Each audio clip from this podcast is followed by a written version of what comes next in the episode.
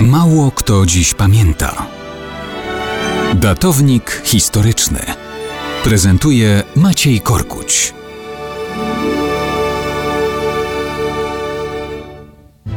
Mało kto dziś pamięta, że równo 80 lat temu, 4 września 1939 roku, zebrał się na pierwszym posiedzeniu brytyjski gabinet wojenny.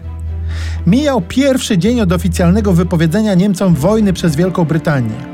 Państwo to realizowało w ten sposób swoje zobowiązania sojusznicze wobec Polski i działało we własnym, dobrze pojętym interesie. Ludność Wielkiej Brytanii, politycy dobrze rozumieli, co jest stawką w tej wojnie.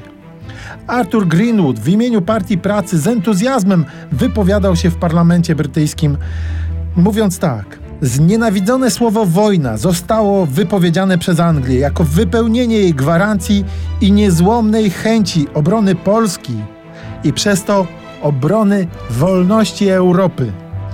Przez 54 godziny Polska samotnie stała u wrót cywilizacji, broniąc nas i wszystkich wolnych narodów, wszystkiego, co nam jest drogie stała z bezprzykładną dzielnością, z epickim heroizmem, nim jej wahający się przyjaciele przyszli jej z pomocą.